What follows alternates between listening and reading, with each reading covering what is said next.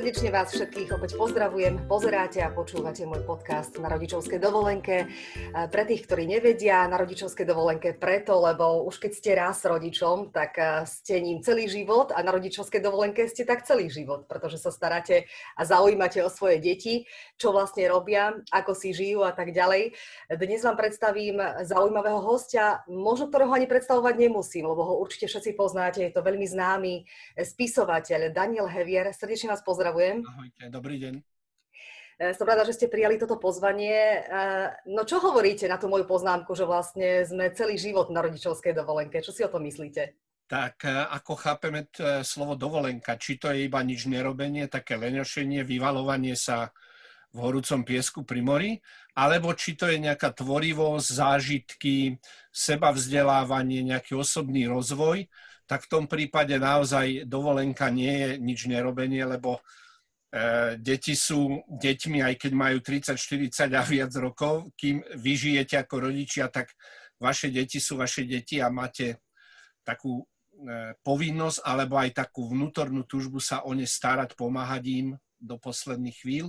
No ale e, môže sa to naozaj spojiť aj s niečím takým tvorivým, kreatívnym, radosným, aby to úžasné e, obdobie, kedy ste s vlastnými deťmi, kedy vás ešte počúvajú, poslúchajú, komunikujú s vami, aby ste využili a potom, keď už budú dospelé, aby ste na to spomínali ako na jedno krásne obdobie, nie ako na nejakú frustráciu, z ktorej sa potom vaše deti budú liečiť celý svoj dospelý život. No a čo by ste vy teda navrhovali? Ako by sme mali my ako rodičia efektívne komunikovať s deťmi? Lebo vy ste aj spisovateľ, ste aj sám rodič, ste otec, tak čo by ste navrhovali? No, to je na takýchto sto podcastov, pretože žiaden recept neexistuje, taký univerzálny, možno iba taký, že keď budete milovať svoje deti, nemôžete urobiť zle. Samozrejme, milovať ich tak naozaj, ako by som nazval to slovo, milovať ich tak pozitívne a tak zdravo. To znamená ani ich nejako neofúkovať, ani ich nemilovať tou opičou láskou, ktorá v konečnom dôsledku deťom škodí, ale pripravovať ich na prekážky, ktoré prídu v živote, na to, že chaos, prekážky, zmeny sú prirodzenou súčasťou života, že to nie je žiadna tragédia alebo žiadne nejaké, nejaké dôvody, aby sme si zúfali, že jednoducho sú to výzvy, ktoré každý deň riešime a potom máme také uspokojenie, keď sa nám to podarí vyriešiť, keď sa podarí zase trošku posunúť náš osobný rozvoj alebo aj taký vzťahový, nejaké vzťahové veci zase na nejaký stupienok vyššie. No a, a taký možno recept alebo iba skôr taký návrh, počúvajte svoje deti. Vaše deti vedia viac, ako si myslíte, že vedia. Spomeňme si my sami na seba. Koľko sme my toho vedeli v živote, o živote, keď sme mali tri roky, päť rokov, osem rokov, dvanásť rokov. Vedeli sme už e, prakticky všetko dôležité. Možno sme ešte nemali tú silu, tú odolnosť, tie skúsenosti, tie nejaké možnosti, ako, ako sa s nejakými vecami vyrovnať. Čo nás trápilo, čoho sme sa báli, čo sme nenávideli, čo nás nudilo, čo nás fascinovalo. Stačí, keď sa ponoríme do toho dieťaťa, ktoré je v nás samých a tam nájdeme tú odpoveď, aký by sme mohli byť rodičia voči našim deťom. Ja sa možno stretávam v dnešnej dobe aj s tým, že viacerí mi povedia, možno môj ročník, že ale ja nechcem byť taká alebo taký rodič, ako boli moji rodičia. Chcem sa k tomu dieťaťu správať trošku inak. Chcem, chcem aby tá výchova bolo, bola trošku taká naozaj empatickejšia, rozumnejšia. S tým sa naozaj stretávam v dnešnej generácii rodičov, alebo naozaj my sme boli vychovávaní trošku inak, možno s takým väčším ako keby rešpektom. Tí rodičia nás veľmi až tak nepočúvali. Skôr je to dnes až tak v tej dnešnej, dnešnej dobe, že my sa teraz snažíme k tým deťom byť taký možno láskavejší, ale tak samozrejme každá doba má niečo do seba, má niečo svoje plusy aj mínusy. Prečo to tí naši rodičia tak robili, ako to robili? Nehodnotím to, či to bolo dobre alebo zle, lebo v princípe každý rodič vlastne robí to najlepšie, ako vie. Ako ste spomínali, že tie malé deti tak rozumejú všetkému, čo my vlastne s nimi diskutujeme a ako sa my k ním vlastne správame. Ja to sama vidím aj na mojom trojročnom synovi, že vždycky si o, o ňom myslím, že on je taký ešte, on, on ničomu nerozumie, on, on tým veciam nechápe a potom ma prekvapí on sám niečím, že mi povie niečo také, na čím sa ja vlastne zamyslím, že ty to odkiaľ vieš, alebo že ako ty tomu rozumieš, že tie deti naozaj rozumejú tomu, čo my im hovoríme a ako sa vlastne správame. Že naozaj kopírujú to naše správanie. Ešte sa zachytím tejto jednej poslednej časti. Deti vedia, a keď aj to nevedia rozumovo, tak to vedia vycítiť intuitívne. A oni možno oni o tom ani nevedia, že to zachytávajú. Možno nejaké signály, nejaké úkony, nejaké gestá, nejaké slova, nejaké spojenia, nejakú intenzitu hlasu, ako by to išlo medzi nich, mimo nich, ale vnútorne to príjmajú, ich telo, ich organizmus to príjma a niekedy sú naozaj potom traumy z toho na celý život. No a teraz, že správa, chceme sa správať ináč ako naši rodičia, aj ja. Môj otec nenosil fúzy, ja som si nechal naraz fúzy. Môj otec, volali sme ho oco, ocko, ja som si nechal hovoriť tato. Je taká akoby taká vzdorovito, že budeme ju zrobiť všetko ináč ako naši rodičia. To je tá, tá nezdravé, to nezdravé otrhnutie. Potom my máme práve tú výhodu, že my sme sa mohli naučiť na sebe samom, aj na tých chybách, ktoré robili naši rodičia voči nám, a čo by sme nechceli robiť. A keď to príjmeme nie s nenávisťou voči rodičom alebo s takou konkurenciou, že justo nebudem robiť ako ten dedo a, a babka, budem si to robiť po svojom, tak to tiež nie je dobré. Skôr nájsť takú, takú zmierlivosť, že odpustíme všetky chyby našim rodičom, pretože to neurobili vedome a zámer, väčšinou. Niekedy sú naozaj rodičia veľmi krutí, aj takí ako zlí. A potom Uh, môžeme poprosiť už vopred, alebo aj pri príležitosti, aká, aká sa nám naskytne, naše deti, aby nám odpúšťali naše viny, naše nedostatky, našu hlúposť, našu ťarbavosť, lebo tiež to nerobíme, že ti chceme urobiť zle a chceme, aby si trpel. Robíme to z takej nešikovnosti alebo z takého nejakého, z takej neznalosti. Takže rodičovská výchova je nekonečne dlhá, trvá celý život a je to ešte komplikované tým, že my nevychovávame iba vlastné deti, ale my vychovávame aj sami seba ešte stále, aj keď sme rodičia. A dokonca, keď sme múdri rodičia, dovolíme, aby aj nás vychovávali naše deti. Teraz to sociológovia zistili, že je prvýkrát v dejinách ľudstva, v celej civilizácii situácia, že staršia generácia sa musí učiť od mladšej. To nikdy nebolo. Učitelia, kňazi, rodičia, starí rodičia vždy súkali svoje vedomosti tým mladším a teda ich poučali. Ale teraz prvý raz sa už musíme pozrieť aj pod seba a počúvať, čo nám hovoria tí mladí, tí, tie deti a nehanbiť sa, priznať si, povedať si, prijať to, že sa môžeme učiť aj od nich. To nie sú len technológie, že nás naučia ťukať do mobilov, do palcami, ale to sú aj naozaj životné postoje alebo také nejaké adaptačné schopnosti, ktoré dieťa má a potom, už ho strá, potom ich už stráca. Nadviažem trošku na to, ako som spomínala v úvode, vy ste známy človek, spisovateľ, venujete sa predovšetkým literatúre pre deti a mládež. A ja, mne to tak lepšie hovorí, tak som si povedala, že si založím podcast, ktorý môže byť zaujímavý pre poslucháčov. Vy píšete, lebo vy sa viete hrať s tým slovom. To ja až taká kreatívna nie som. Takže vás v tomto obdivujem. Ale vlastne si to všímam aj na tom mojom synovi, že ako sa vlastne vyvíja, aký je on kreatívny, ako sa vlastne vyvíjajú tie slovíčka už v detstve, že vlastne teraz má tri roky, len nedávno začal rozprávať a, a ako prešiel takým tým vývinom, že napríklad keď začínal rozprávať, tak bol najprv Bages a teraz je Bager, hej? Alebo aj svoje meno, volá sa Emanuel, ale začalo sa to tým, že povedal, že Nanánko. Ja som Nanánko a teraz už je Emanko, hej? Že aj tie deti, aké sú kreatívne a vy sa tiež tak hráte s tými slovíčkami. Ja som si nedávno nedávno pozerala aj váš YouTube kanál, kedy ste počas korony vlastne vzdelávali deti a tam ste ich tiež učili hrať sa so slovíčkami, hrať sa so svojím priezviskom. Ako to malo odozvu? Malo to odozvu takú naozaj, že ma to prekvapilo, že ľudia majú záujem o tý, túto problematiku. Ja mám, teda keď sme na sociálnych sieťach, tak mám jednu takú skupinu, ktorú som nazval na Facebooku Slovíčatko. Nie Sloníčatko, ale Slovíčatko. A tam rodičia, starí rodičia dávajú výroky svojich detí a my ostatní žasneme, aké sú tie deti naozaj múdre. To je ten vek od dvoch do štyroch, piatich rokov, kedy dieťa tvorí slova podľa logiky, ktorú už pozná. To nie sú nejaké nezmyselné spojenia, aj keď je to nejaké nové slovo. To sú presne podľa tej logiky, že keď je streda, štvrtok, piatok, tak sobota by sa mala volať šiestok. Dieťa takto rozmýšľa, takto neúprostne logicky.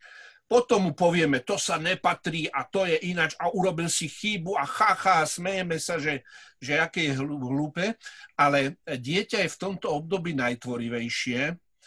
Možno je to aj zapričinené, alebo určite je to zapričinené našimi génmi, pretože keby ten malý nejaký jaskyný chlapec, dievča neboli tvorivé, tak by neprežili do rána, takže museli si nájsť svoje miesto v tej tlupe a v živote. Čo je vlastne aj dnes, len dneska máme už potom školu a tá škola práve v mnohom pomáha samozrejme, ale v mnohom škodí, pretože im hovorí nie, nie, takto nesmieš rozmýšľať, my to riešime takto ten príklad, raz, dva, tri, takýto máš postup a takto to budeš robiť. A dieťa dostane takú informáciu, že nemôžem vymýšľať, lebo to je zlé, že proste naučím sa nejaký manuál a podľa toho idem. Samozrejme ho to nemôže uspokojovať, ho to nemôže baviť, jeho schopnosti zakrnievajú a potom, keď príde do firmy ako tridsaťročný, tak musí zavolať Heviera, aby ho znova naučil tvorivosti, lebo tú tvorivosť nám škola kradne. No a keď sú múdri rodičia, tak napríklad máte krásne obdobie, zapisujte tie výroky, zachytávajte ich, zdieľajte ich, pretože to obdobie sa už nebude opakovať a je to veľmi cenný materiál, ktorý vám poslúži v rodine, ale poslúži aj ostatným rodičom. Mne to tak trošku pripomína aj Antoina de Saint-Exupéryho, ktorý píše v Malom princovi, že vlastne tiež nakreslil istý obrázok a dospeláci tam stále videli ten klobúk, ale deti tam videli naozaj tú ovečku, ktorú on tam nakreslil a, a že tiež vlastne tí dospeláci ho ako keby tak pribrzdili v tom detstve, kedy on chcel byť vlastne výtvarníkom, chcel kresliť, ale tým mu stále hovorili, že jednoducho čo vymýšľa hlúposti, tak nakoniec vyštudoval teraz za toho pilota a že vlastne sme aj my takí rodičia, že vlastne brzdíme ako keby tú kreativitu, tú fantáziu tých detí? Sme, ale samozrejme, rodičia to nie je nejaká všeobecná množina. Každý rodič je iný, každá mamka, otec je iný, dokonca je iný aj počas, počas dňa, počas života, takže nemôžeme hovoriť o nejakom takom abstraktnom rodičovi. Každý rodič je iný a často brzdíme, ale nie v takej ako zlej, nejaké v zlom nastavení, zlej škodoradosti alebo takej, takej nejakej úzkoprsosti, že toto sa nesmie. Ale tak jednoducho nevieme to, lebo aj nás brzdili, aj nám povedali, že, že šiestý deň sa nevolá šiestok, ale sobota. No a tak, ako sme sa naučili e, trošku tak cenzurovať vlastnú tvorivosť. A keď spomínate ten, ten slávny obrázok, s tým Exuperym, tak potom tie najúspešnejšie firmy, to sú tí giganti, ten, ten Jobs a Microsoft a všetky tieto firmy, hľadajú ľudí a keď ich nemajú, tak si ich vychovávajú, aby videli v niečom niečo iné.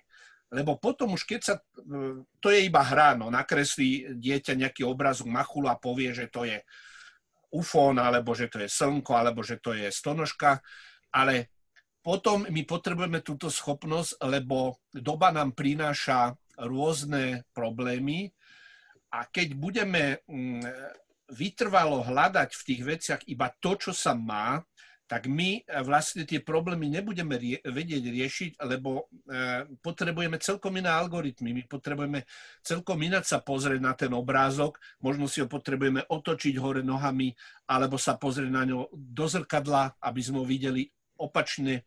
Takže e, toto, keby sme dokázali pestovať v deťoch neustále počas aj školy, keď sa im už aj rozumové e, schopnosti oveľa viac zvyšujú. Keby sme to naučili najprv samozrejme učiteľov, ale aj rodičov, pretože aj rodičia by mali absolvovať taký nejaký virtuálny kurz alebo semester alebo univerzitu rodičovstva. Takže by táto spoločnosť musela byť naozaj prekvitajúcim rajom. No, ja musím priznať, že my máme od vás aj knižočku Hovorníček, keďže sa môj malý naučil práve rozprávať, alebo sa učí, takže snažíme sa aj z tejto knižočky si čítať. A um, viacerí rodičia sú tak zvyknutí, že vždycky vlastne pred tým spaním tým deťom čítajú knihy, čítajú im rozprávky. Podľa vás má to tak byť, lebo ja napríklad nečítam rozprávky, ja si rozprávky vymýšľam, že čo je lepšie? Všetko je dobré. Tuto naozaj nikto nemôže mať tú trúfalosť radiť rodičom, s konkrétnym dieťaťom, pretože rodičia najlepšie poznajú seba, poznajú svoje dieťa, ale úplne najhoršie je poslať deti do postele a zhasnúť. Alebo ešte horšie, poslať deti do postela a da- dať im do rúk smartfón, iPhone alebo všelijaké fóny, nech ich nejaká technológia zabáva. Samozrejme, dajú sa čítať knihy, dajú sa rozprávať príbehy, dajú sa spievať, uspávanky alebo nejaké pesničky, dá sa počúvať, ako dieťa sa mu rozpráva, čo zažilo cez deň, čo objavilo. Takže samozrejme psychológovia hovoria, že nemal by to byť už potom nejaký taký ako dlhý a zložitý dialóg, aby sa dieťa ešte viac nerozrušilo. Všetko to speje k tomu, aby išlo spínkať, aby malo krásne sny, ale aby stále cítilo, že idem spať, idem do tej čiernej jamy, do tej čiernej diery, toho spánku. Mnohé deti majú veľmi nočné mory, možno, že to poznáme aj zo seba. A aby sa zbavilo strachu, aby malo tú istotu, že aj keď ja budem spať, tak ten môj, táto mama je niekde v kuchyni alebo v vedľajšej izbe a stoja pri mne alebo myslia na mňa a majú ma radi. Uh-huh. Prečo si sa vy ako spisovateľ rozhodli venovať práve tomu detskému čitateľovi? No, nie je to celkom pravda, pretože ja píšem aj pre dospelých, aj robím muzikály, pesničky, romány, takže teraz robím vzdelávanie, takže nie je to, iba nie som nejaký špecialista na detskú dušu a nejaký iba detský spisovateľ. Píšem aj pre, pre mládež, pre tínedžerov, ale a, a volakedy ja som vlastne začal písať pre dospelých a ešte som nemal vlastné deti, keď som začal písať pre deti. Nie je to podmienka, spisovateľ, ktorý píše pre deti, nemusí byť rodič alebo učiteľ. Ale našiel som iné ihrisko, také ihrisko, kde neboli tí prísni rozhodcovia, hovorím o socializme, ktorí pískali, keď ste tam dali nejaké slovíčko. A zrazu, keď som písal pre deti, mi tam prešiel aj John Lennon, aj proste všelijaké ako ekologické témy, ktoré vtedy boli protištátne, takže v, tom, v tej detskej oblasti sme našli veľa, veľa aj výtvarníkov, aj spisovateľov našlo svoj azyl, svoju slobodu. A okrem toho, ja si myslím, že dobrá kniha pre deti je aj pre dospelého. Ja sám čítam detské knihy doteraz. A dobrá kniha pre dospelých, samozrejme nie hneď nejaké ťažké témy alebo nejaké horory, je aj pre dieťa. Ja som napríklad začal čítať Dostojevského, keď som mal jedenásť dvanásť rokov, alebo takéto ťažké témy, takže e, e, dobrá literatúra je len jedna a je jedno, či je to pre deti alebo pre dospelých. Mhm. Čiže treba čítať. Aj kvôli fantázii. Treba čítať, hoci zase nerobím z toho čítania takú nejakú mysterióznu vec, ako sa hovorí, že dnešné deti nečítajú, čítajú. Čítajú viac, ako sme čítali my, teda nie vy, ale my, starí dôchodcovia, pretože v mojej triede sme čítali štyria a A darmo mi niekto bude hovoriť, že volá, kedy deti čítali proste ako, ako v Rusku v metre. Nečítali sme. A dnešné deti čítajú, nečítajú iba knihy, čítajú aj nápisy, čítajú es em esky, čítajú mobily, čítajú reklamy, čítajú design, všetko čítajú. Takže v tomto prípade som za, zástancom našich detí, ktorý, o ktorých hovorím, že veľa čítajú.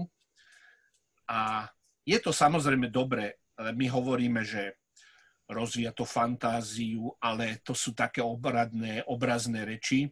Neurologovia by nám vedeli povedať, čo sa deje s človekom, ktorý číta a s tým, ktorý nečíta. Tam sú úplne iné oblasti rozvinuté, úplne iné spoje. Ja to pripo- pripodobňujem, že keby sme si zobrali, videli náš mozog v takom bežnom stave, tak to je také zhasnuté mesto. Zoberieme knihu, začneme čítať a začnú sa tam rozsvecovať ulice, lampy, okna a zrazu je to celé vysvietené. Uličky, ktoré boli zatuchnuté a zaprášené a zaharaburdené, sa zrazu uvoľnia a už tam chodia nové myšlienky. Takže čítanie je nielen taká, že krásne strávme čas, ale je to naozaj naša vnútorná neurologická potreba. Mm-hmm, to máte pravdu, lebo ja si vlastne teraz aj spomínam, že keď som chodila ešte vlastne na základnú školu, tak sme mali povinný čitateľský denník, museli sme čítať knihy a potom urobiť z toho taký výcud, napísať do zošita. A pamätám si vtedy, že ako ma to tak ako keby otravovalo, že ja musím prečítať ďalšiu knihu a zase o nej niečo napísať a tak ďalej. A vlastne teraz, keď som, keď som dospelá a vidím aj nejaký román, ja neviem, v televízii natočený, tak si vždy tak na to spomeniem, že ja tú, tú knihu som čítala, že to bolo super, to bolo také zaujímavé, že poznám ten príbeh, že aké to bolo výborné, že som si vtedy tie knihy prečítala, že poznám tie obsahy a, a tak ďalej. Takže ma to tak dnes, až dnes to viem tak ako keby oceniť, že aké to bolo fajn, má ten čitateľský no denník. Nebolo by lepšie, keby ste vám vtedy niekto povedal: nemusíš tú knihu čítať, ale môžeš. A keď ju budeš čítať, alebo inú knihu, alebo piatu, desiatu, päťdesiatu, určite je nejaká kniha, ktorá práve na teba čaká a ktorá bude iba tvoja. Keby vám to niekto takto povedal, tak tie spomienky sú možno ešte krajšie a najmä to obdobie, kedy ste to prežívali, by, neboli tak, by nebolo také frustrujúce. Ja som si tiež robil čitateľský denník, ale dobrovoľne. O jednej knihe som tam mal na, e, zápis na tridsať štyridsať strán. Nikto mi to nekázal, ja som si to sám pre seba robil a to ma nakoniec priviedlo k tomu, že som začal knihy nielen písať, ale aj vydávať.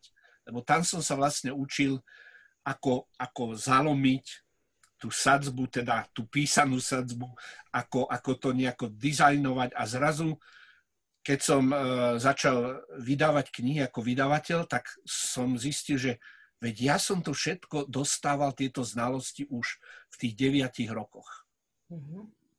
A aký je váš názor napríklad dnes na audioknihy? Všetko vítam.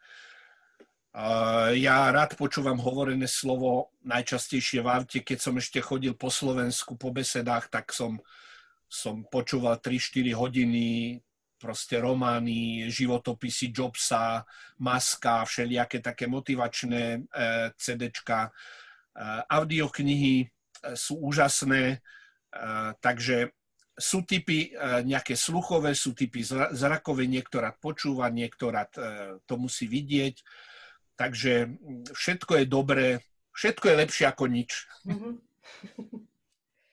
Tak výborne. A ešte tak na záver sa vás opýtam, že čo, na čo momentálne pracujete, komu sa venujete, či, či niečo píšete? Ja mám taký celoživotný spôsob, že ja píšem asi desať pätnásť vecí naraz a nielen píšem, ale aj malujem a skladám hudbu.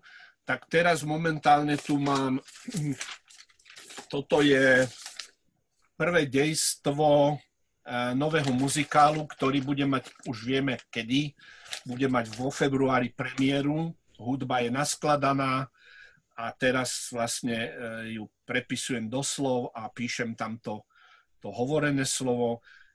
Kreslím niekoľko kníh, píšem niekoľko kníh, pripravujem vzdelávanie pre učiteľov, ktoré sa volá ó dva Radosná škola s Danielom Hevierom. to je taká moja stratégia, že už neučím žiakov, lebo to by som sa uchodil po Slovensku, už učím ich učiteľov a tí učitelia, verím, že budú učiť potom tých žiakov a budú šíriť tie moje zásady a tie moje nejaké postupy inovačné po školách po celom Slovensku. Dobre robíte. Ďakujem. Želám, želám vám ešte veľa dobrej múzy a veľa pevného zdravia hlavne aj v tomto období a veľa energie do života. Ďakujem veľmi pekne za tento rozhovor, veľmi som poctená.